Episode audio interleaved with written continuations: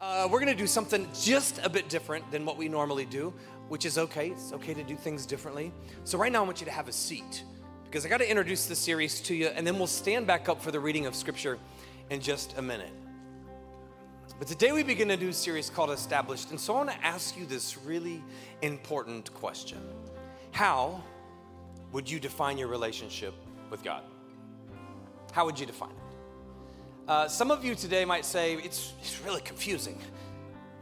Some of you might say it's ambiguous, it's distant, it's non existent. Some of you might say, Man, I have so many questions, like I just don't understand. Some of you may come in and you say, I'm, I'm an atheist, I just don't believe in God at all. And uh, how would you define your relationship? But maybe the better question is this maybe the better question is not where are you? But where do you want to be? Where do you want to be? See, I know your heart. You're amazing, amazing, amazing people. And I would guess that most of you would say that in your life and in your faith, you want to be growing, you want to be flourishing, you want to be thriving. I, I know I've never met anybody who says, Man, I just want to be average today. In fact, I hope I fail. I hope I stink at life. No, no, you want to you want to grow. You want to thrive. And the way that we're going to be saying that in this series is that you are established. I don't know what you think about when we talk about being established, but I often think about like big buildings that are like monumental. They always say established with the date. They seem unmovable and unshakable, but but if that's how we see established, then we miss the essence behind it. Because established means that you are flourishing, that you are growing in new ways, in new ways. And that's my hope for you is that in this next season you would begin to uh, continue and begin to grow in your life and in your faith.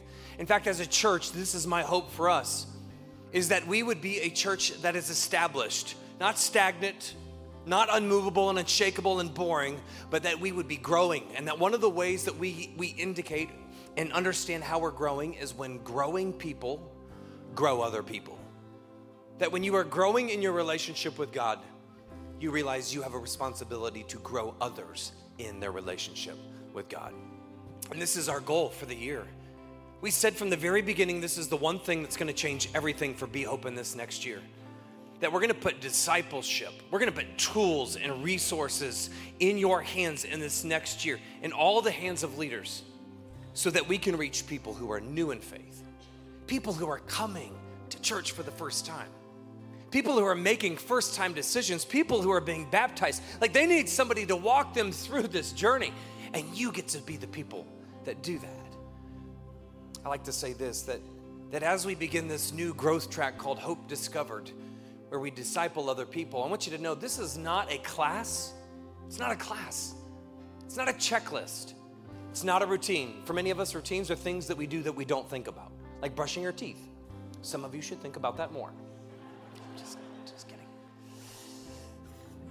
But I want this to be a rhythm for our church. You see, a rhythm is something you do intentionally that gives you life. Like some of you understand that in the morning you need five minutes of silence. It's a rhythm because in the silence you find life. When we begin to grow other people, it's a rhythm that becomes part of who we are. And we begin to see life continue and grow. I want to be an established church. How about you? How about you? Amen. So at the end of the series, I'm giving you five weeks to think about it. We're going to give you two on ramps. One, we're going to give an opportunity to learn how to become somebody who leads other people in their faith. That's one. Others of you say, I'm so new, I just, I need to go through whatever it is you're talking about, this hope discovered thing. And so in five weeks, we're going to give you an opportunity to do that. But today, but today we begin the series, and a lot of that content is in these next few messages. So, Scripture time. Would you stand with me? We're going to be reading from John chapter 3, verses 1 through 17. Here's what it says Now there was a Pharisee named Nicodemus who was a member of the Jewish ruling council. He came to Jesus at night. Rabbi, he said, we know that you are a teacher who has come from God, for no one could perform the signs that you are doing if you were not with Him, if you were not with God. Church, last week we talked about this. The things that you can do with God are amazing and powerful. continues. Jesus says, Very truly I tell you, no one can see the kingdom of God unless you are born again. It's a funny term. Nicodemus asks a really good question How could you be born again when you're old? Surely they cannot enter a second time into their, into their mother's womb and be born again. And Jesus says to him, He says, I tell you, no one can enter the kingdom of God unless they are born of water and spirit.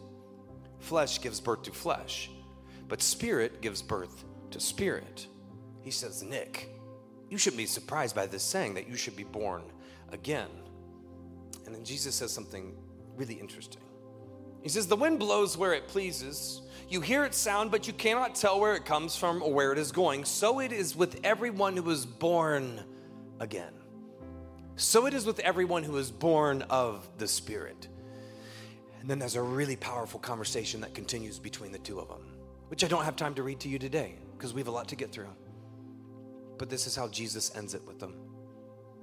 He says, Hey, Nick, I want you to know that God loved you.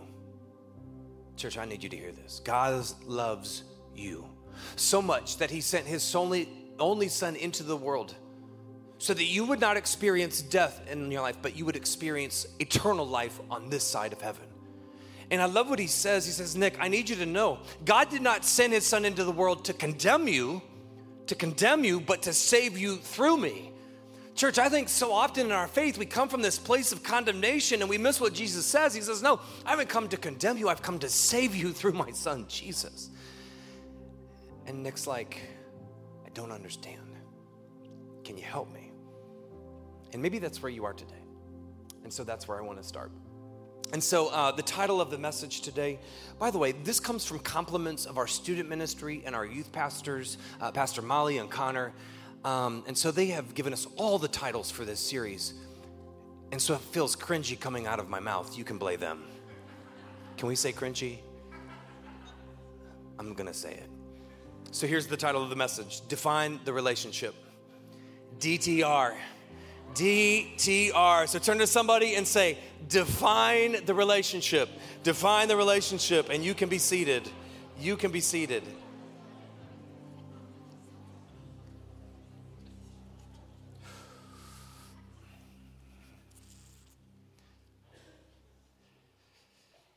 So let me preface this, let me just preface this whole message by saying that I have permission from my wife to share these stories. uh, last night at our Beaver Creek campus at 5:30, I had a lot of people who were offended by some of the stories I told about Janelle, and they're like, "How dare you?" I'm like, "I have permission." She's laughing when I tell these. So usually, can I just say, can we just acknowledge Janelle for this minute? I cannot do this without her, and she is amazing. She is my wisdom. She is my help. Like if it wasn't for her, I would be so lost in this world. But today I want to tell you how we met, and this has not gone well up to this point. Our relationship in the very first few months was absolutely confusing. And here's why it was confusing because when I first met Janelle, uh, when I saw her and when I began to talk with her, I thought, oh, she's, she's different. she's different she's, she's not what I expected. Um, Janelle was a college athlete. She played soccer. So she wasn't interested in makeup and looking like, you know, just to the nines. She was interested in scoring goals and taking out people and doing all those kind of cool things. And I wasn't used to that. Like, I wasn't used to that. In fact, I was the athlete usually. And so to have somebody who was a better athlete than I was was kind of offensive. I was just different. And uh, when, when Janelle uh, I think she started liking me early on. Uh, there was this thing that where she wanted to kind of show that she liked me by showing me up. And so, uh, whenever we would go out and do crazy things, um, when we went to school, there was this old railroad bridge about 40 feet in the air. And uh, there was a creek at the bottom that you could actually see the bottom, and we thought it would be cool to jump off of that into the creek. And we did, we did, we did. Sorry.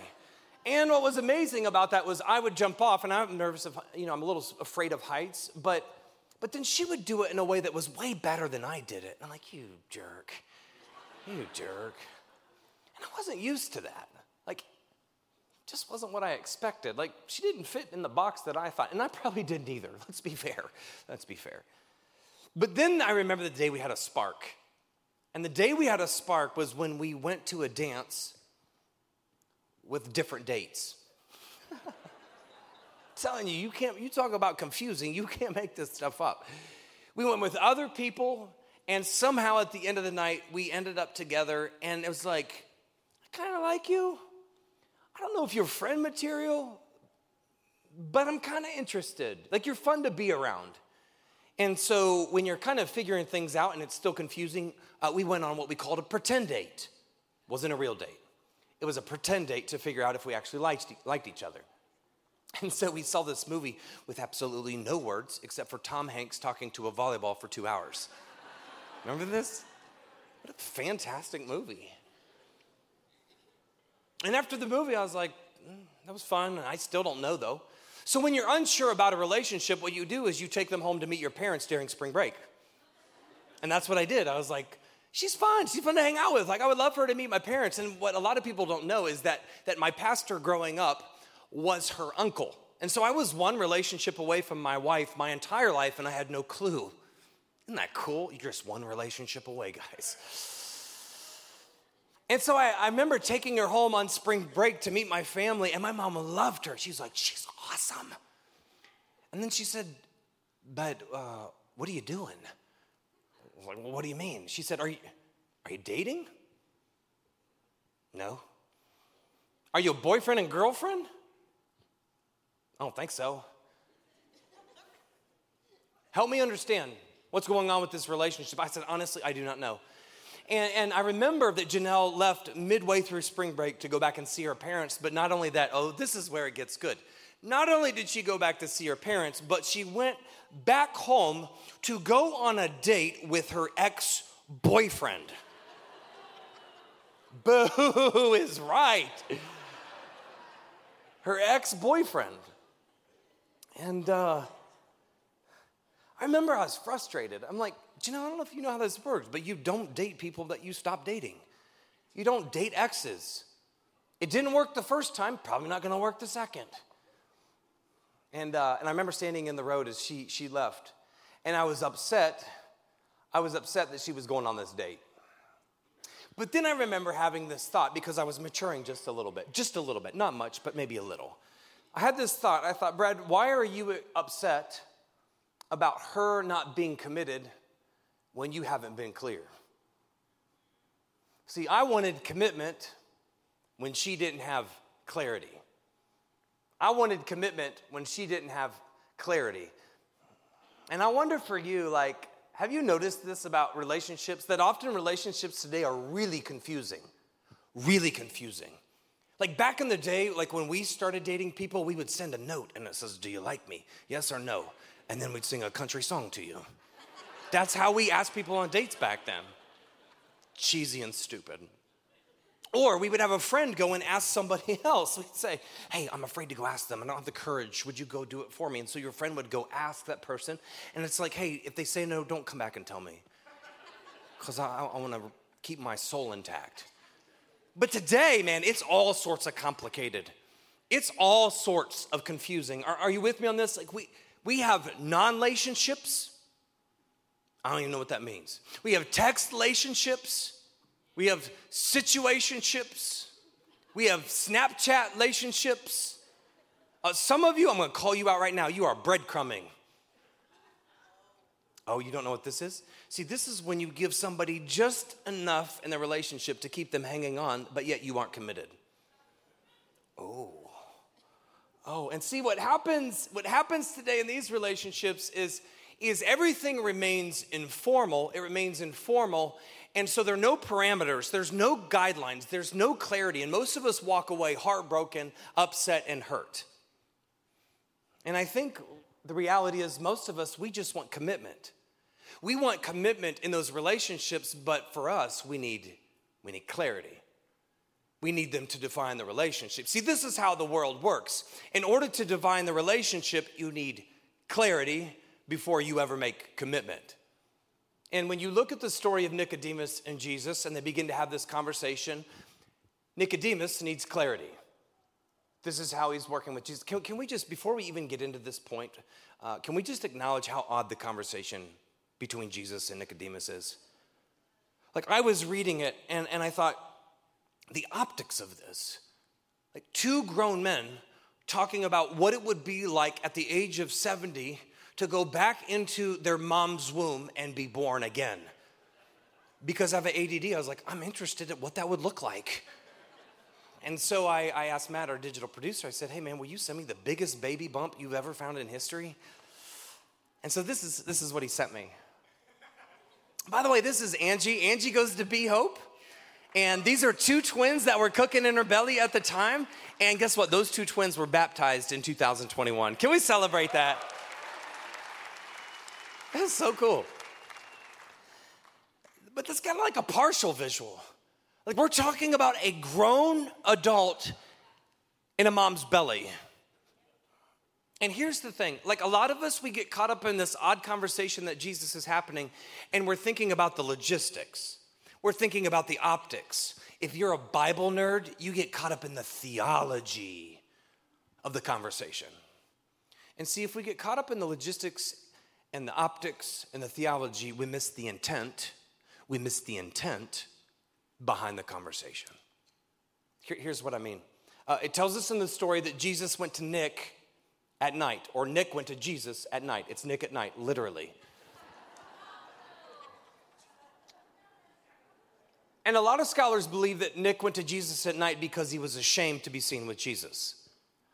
See, my question is maybe Nick didn't feel ashamed, maybe he was just unsure on who Jesus was.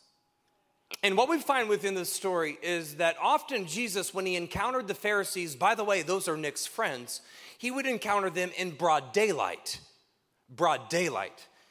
And, uh, and whenever we see those encounters with the Pharisees in broad daylight, uh, there's, a lot of, there's a lot of anger. There's a lot of hatred. Uh, we'll just say this in broad daylight, those conversations are hostile. But then but then I think about the, the contrast and the approach. See, sometimes we say people are like water and oil, or it's raining like cats and dogs. Sometimes we say it's the difference between night and day. And when we look at the Pharisees normally encountering Jesus during the day, they are angry and hostile. But we find Nick, who is a Pharisee, is going to meet Jesus at night. And when he goes to Jesus at night, what we find is he is open, he is receptive, he is ready. It is in complete contrast to how his friends had treated Jesus. But here's what I know about Nick he is unsure. He is unsure about who Jesus is. He needs Jesus to define the relationship for him. And see, what Nick needs in this moment is he's saying, Before I make a commitment to you, I need clarity on who you are and what you want from me. Can I ask you today, church, is your greatest hesitation with God his lack of clarity? Like maybe for some of us, we, we always feel like there's a lack of clarity when it comes to God's direction in our life. You ever feel a lack of clarity when it comes to, to hearing God's voice? Like, what is he really saying? Did he say that? Did he not say that? Who's talking to me?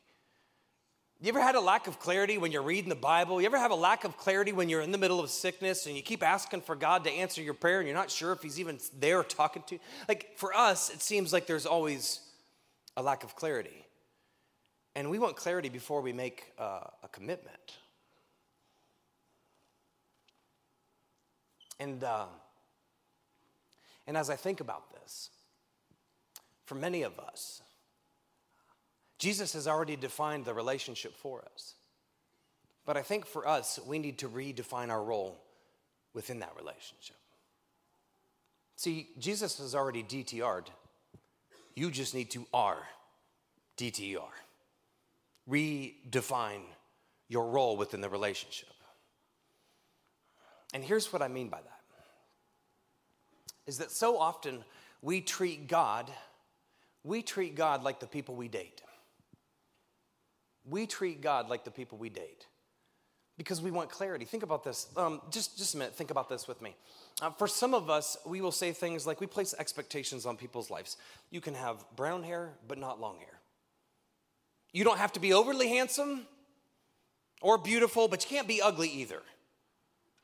We think you, you, you have to be nice, but man, when I need protection, you also need to have a backbone.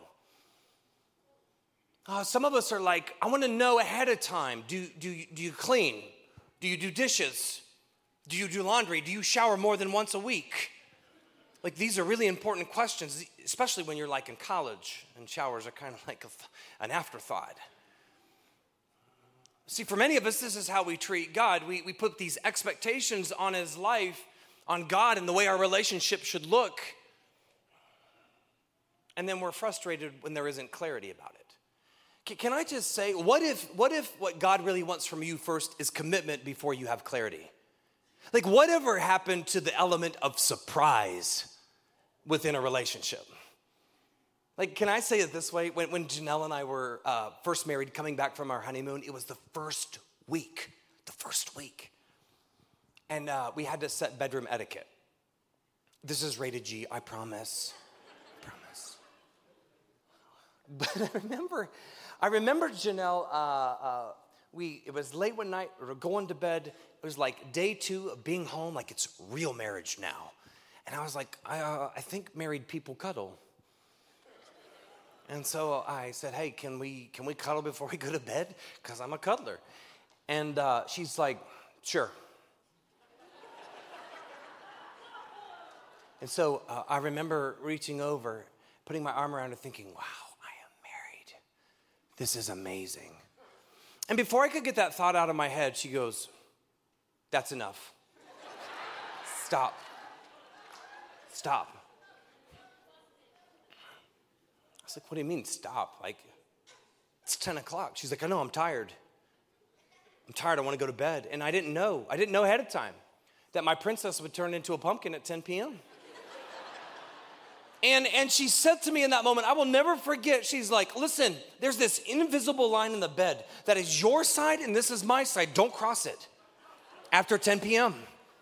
And I thought she was joking. I'm like, is this funny? This is a joke, right? She's like, no.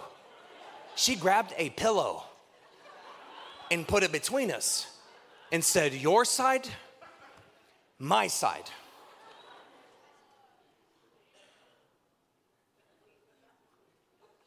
And here's what I, what I think about that moment surprise. surprise. Surprise. But, but when I think about that moment, here's what I also think about was I was committed to her before that expectation was ever made clear. I was committed to her before there was ever clarity around some of the things that would happen in our marriage. See, this is how we have to redefine a relationship with God is so many of us want the clarity before we make the commitment, but what if you made the commitment before there was clarity? Think about it this way. What if you chose God in the way that God already chose you? What if you made a commitment to God in the way that he's already been committed to you? Can, can I tell you, some of you inspire me because in your faith, you've, been remain, you've remained committed even though the path becomes unpredictable. Can, can I just let you know when you say yes to God, it will always be unclear. Not always, but most of the time. It's a mystery. You won't understand it. It's unpredictable. It's unclear. But here's the beauty of it when you commit to Him and things are unclear, that's where it gets exciting. That's where you find your wonder and your passion and your joy. And like, there's adventure around every single corner when you are committed to Him. Oh man, I, love this thought that, that maybe some of us, man, if our faith is boring, we're just serving the wrong God.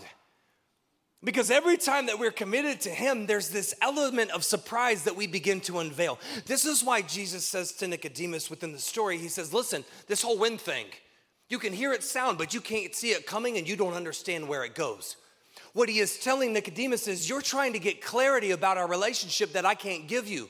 But what I can tell you is that when you commit to me, there is a God in this world who moves on his time and in his way with his own understanding and his own leaning, and he puts his grace and his work and his forgiveness and his love and everything that he wants to offer the world at his time and in His way. And when we make the commitment, there is surprise, church. There's surprise in the ways He shows up. Can, can I let you know? Maybe this has been you. You ever been rehashing the past in your brain of where you've been? And all of a sudden, you feel this embrace of God's presence and peace over your life. And suddenly, you become aware of His forgiveness that you've never, that you've never heard of or thought of before. You're surprised. Some of us, oh, like you've had this moment where you're short on guts, you're short on strength, you're short on patience, you're feeling weak in your life, and suddenly, out of nowhere, there is a boldness of faith that begins to rise within your soul, and you're like, I don't know where this is coming from. And then you take a step that you never thought you would take, and you see God show up, and you're like, wow, surprise. It's amazing. Like for some of us, the loftiness of our prayers overshadow, overshadow the doubts that we feel within our life. And when you begin to continue to, to pray out to God and say, I know you hear me even though I don't understand, we often find that there's a surprise on the other side. You know what the greatest surprise of faith is? Is that sometimes in my unbelief, I find that I still believe in God. You ever had this doubt, this sense in your life that I'm not, I'm not sure if God is real? I have unbelief, but yet I still believe that Jesus is the Savior of the world. And there is an element of surprise. See, see, when addicts get sober, when prisoners are set free, when the chains of your life begin to fall off of you, and when God moves in people's lives that we have written off for all of eternity, and His love and His grace and His power moves in ways that we didn't expect, there's always a surprise with God. And the greatest surprise that this world has ever known is that God has valued the relationship with you so much that he sent his son to this world so that no one would perish. No one would perish. All of you have value, and that you would experience eternity in full life on this side of heaven, not just in the future.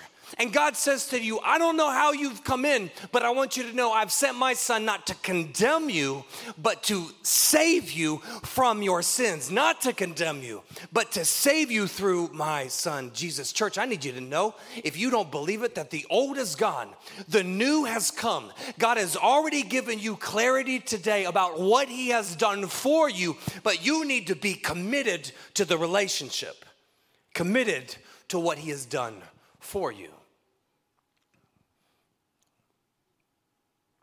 And I get interested because Jesus says to us, um, Hey, I've, I've sent my son not to condemn you, but to save you. But I wonder for many of us, um, how often, how often does our faith come from a place of condemnation instead of salvation? Just me? How often in our life do we feel like God is consistently condemning us Instead of our faith coming from a place of, oh, God has, God has saved me. Uh, going back to the discussion with Nicodemus, real quick. Uh, Jesus says to him, He says, You should not be surprised, Nick, that I've told you to be born again. Uh, I want you to know, Jesus does not win his converts through sarcastic comments. What Jesus does do is he wins Nicodemus by what he understands. I need you to know today that God will always win you by what you understand. Like, I don't know at what point in this moment, like, you're gonna resonate with what I'm saying. Hopefully, God will speak to you clearly. But God always speaks to us in ways that we understand. And so when he tells Nick you need to be born again, Nicodemus is reminded because number one, he's a Pharisee and he pretty much knows all of the Old Testament that had been given to him.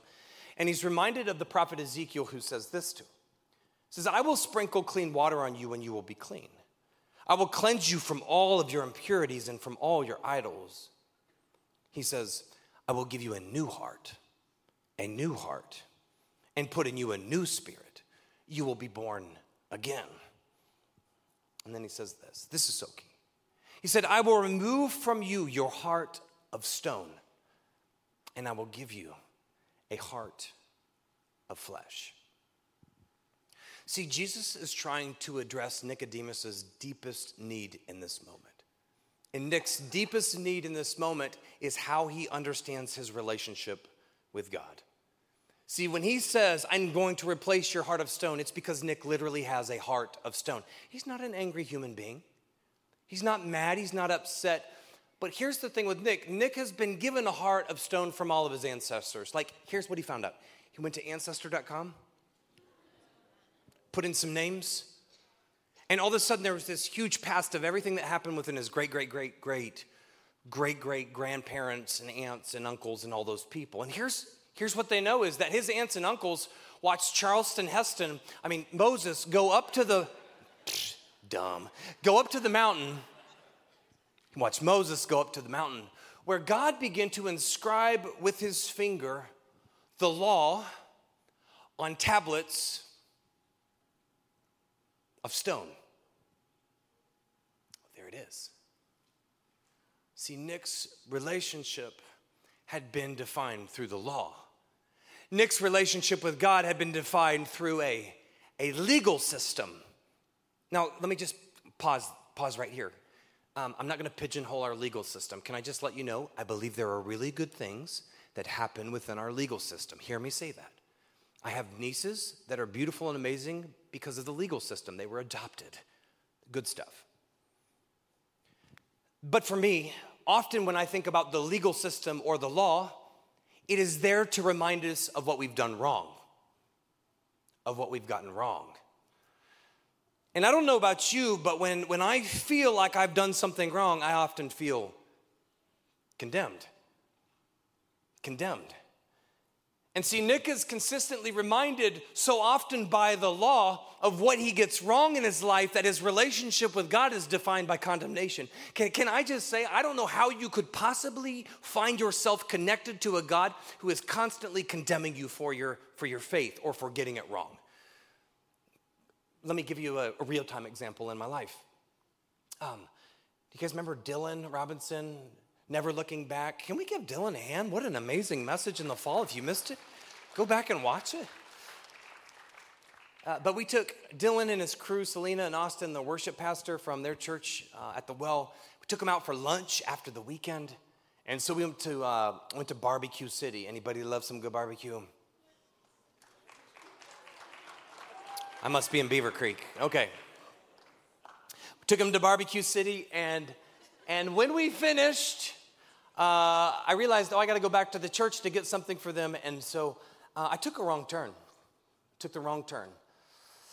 Um, I ended up going out this one direction that takes me over to a road by Speedway. If you're online, don't worry about all those details. We'll get to the point in a second.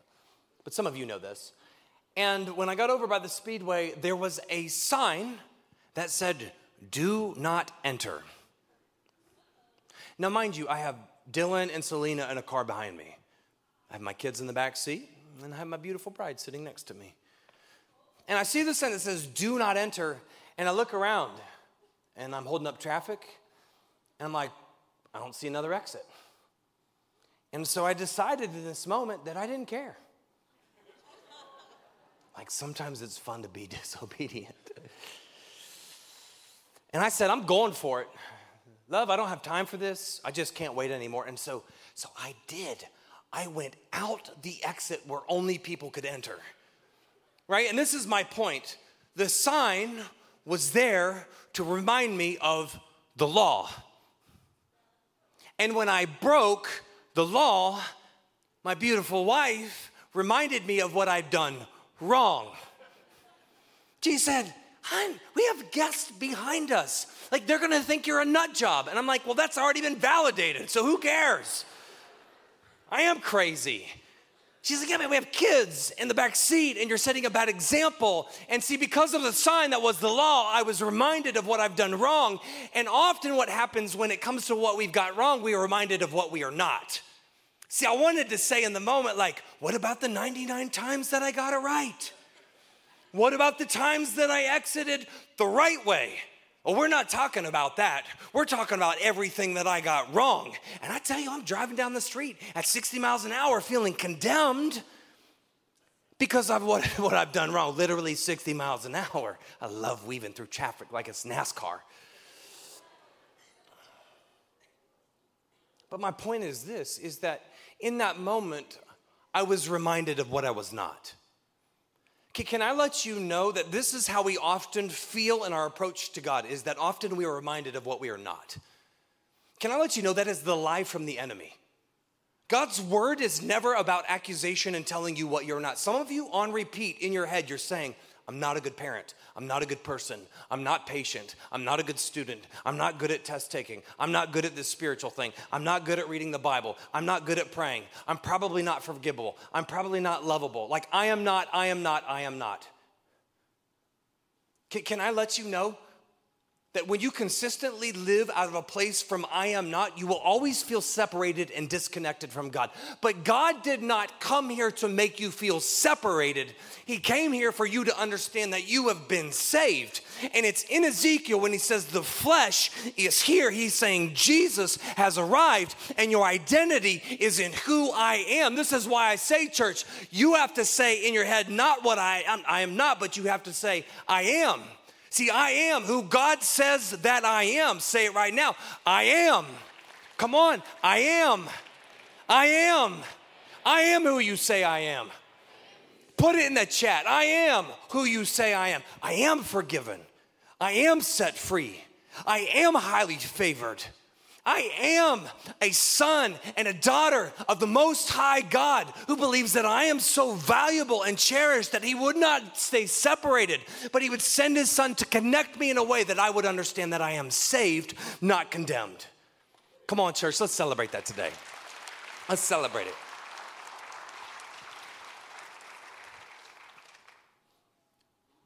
So, um, that's all really good stuff. Commitment before clarity God's come to save you, not condemn you. That's pretty clear. But, but here's where we take the giant leap of faith. Just don't do this in your state. I'm gonna do it for you. This is where we make the giant leaps in faith. Oh, that felt really good. Is when we begin to see that we are not just saved from sin, but you are saved for a reason. You are not just saved from sin, but you are saved for a reason. Let me say it this way uh, yes, God has saved you from addiction. Yes, God has saved you from the past. He has saved you from the hurt. He has saved you from the brokenness. He has saved you from the pain. He has saved you from everything that you thought you weren't. But often, what happens in our faith is that we end up defining our lives from that moment. We define our entire faith through this salvation moment where we say, oh, that's, that's what God's done in me, but that's all He's gonna do. Can I let you know that the moment that God saves you, it is not the arc of your story, but it is the trajectory of where God wants to take you because you have been saved not just from sin, but for a reason. For a reason. Let me explain it this way, and I'm gonna do this quickly. Last week, last night, um, I was given this amazing compass. By the way, can we thank the United States Air Force and the 88th Security Squadron for, for giving this to me today?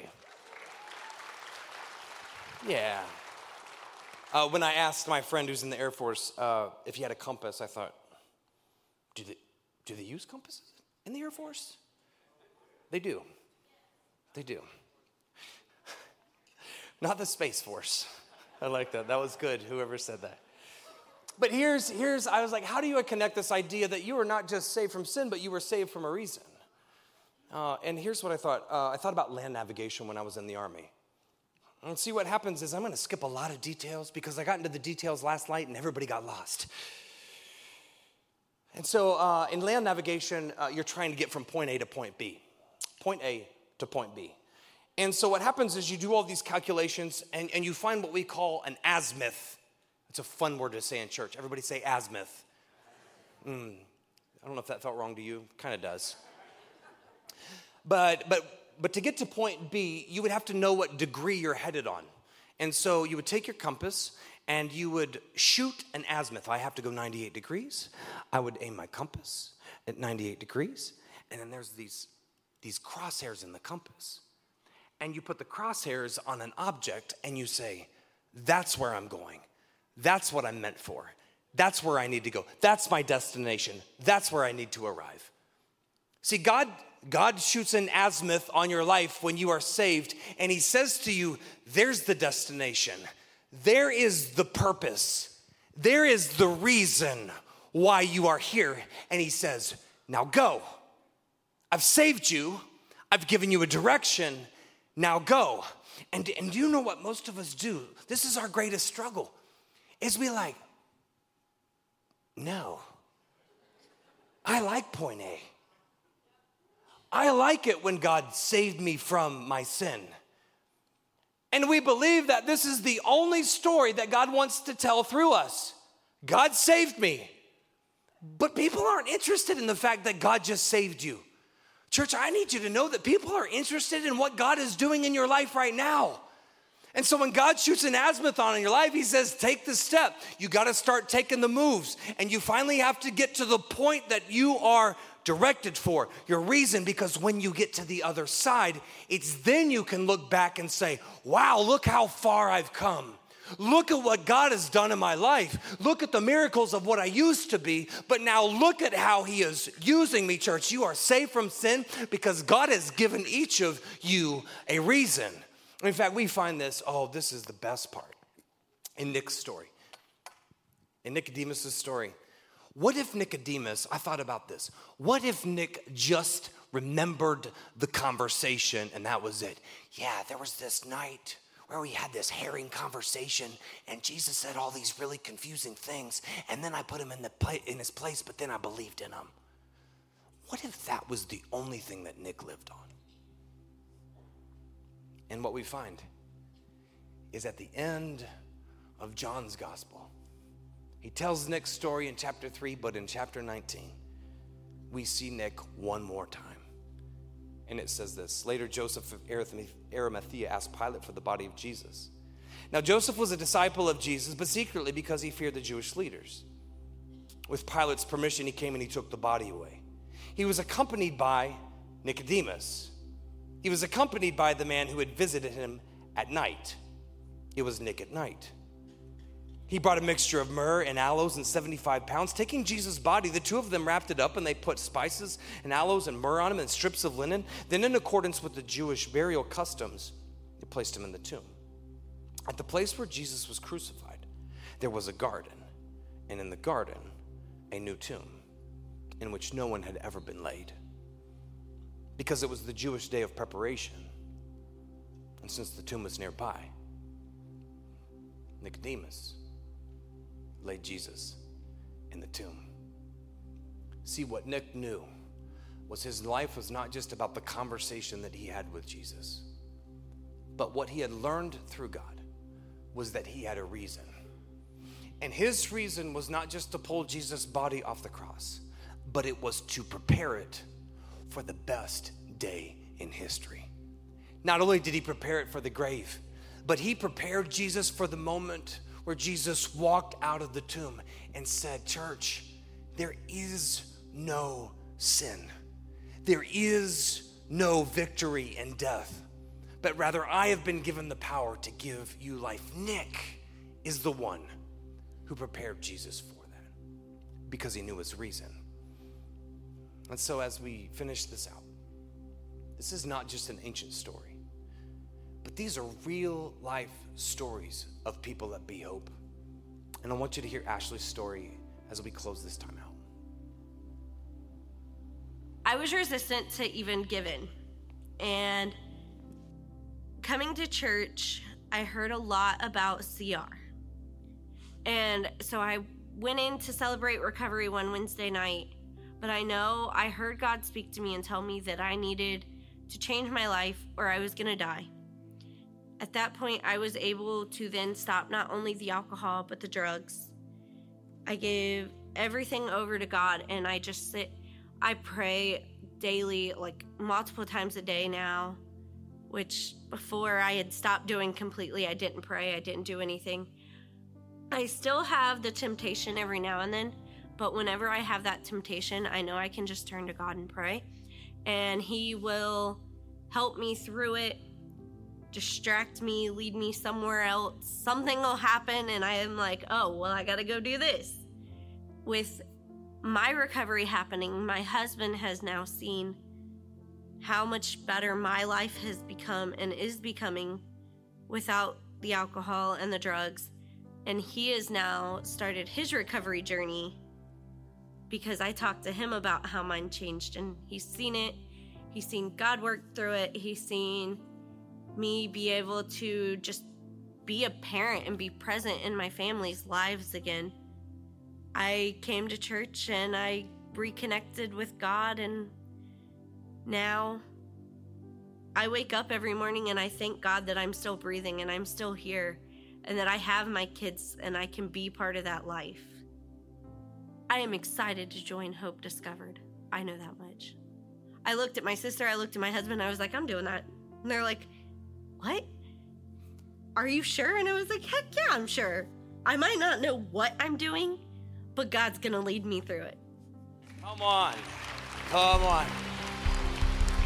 Hey, would you stand with me in this moment? Stand with me in this moment. What a powerful story. I hope you heard, uh, heard Ashley say it today. She said, God saved me from the addiction, He saved me from the alcohol, but He saved me for a reason to speak into my husband's life, and now he is on his journey. I need you to hear this today. You do not fix a computer because you believe it's not usable anymore. You fix your car because you believe it's drivable. You repair your marriage because you believe there's still hope for a future with you. I want you to know that God rescues you and saves you because He believes that you have a purpose. But I want you to know the only way that you can step into your reason today is when you are fully committed. Church, I need you to know you will not always have clarity about where God is taking you. But when you are committed to Him, when you lay it all on the line, when you lay your hands out and fully give your life over to Him, you find your calling within that. And so today I'm just begging you, I'm giving you the opportunity to give it all to Him, to commit to Him in this moment and realize this is how God defines your life, is what you are called to and your reason and what you are made for. So today, church, today, church, lay it all out there and commit your life to Him. I pray over you. God, we are so grateful for the ways in which you continually show up in our lives. And I pray today that as we come into this place, consistently feeling like we are never enough, I pray today that we would be aware that you have saved us for a purpose. And today we, we begin our journey by committing to you everything that we have our gifts, our talents, our past, our future. We put it in your hands. And I pray that as we continue to take steps, oh, you would use us to tell your story. That there would be miracles that are evident of your life in us. And we will give you all the glory and praise. And it's in the powerful name of Jesus we pray this. Amen.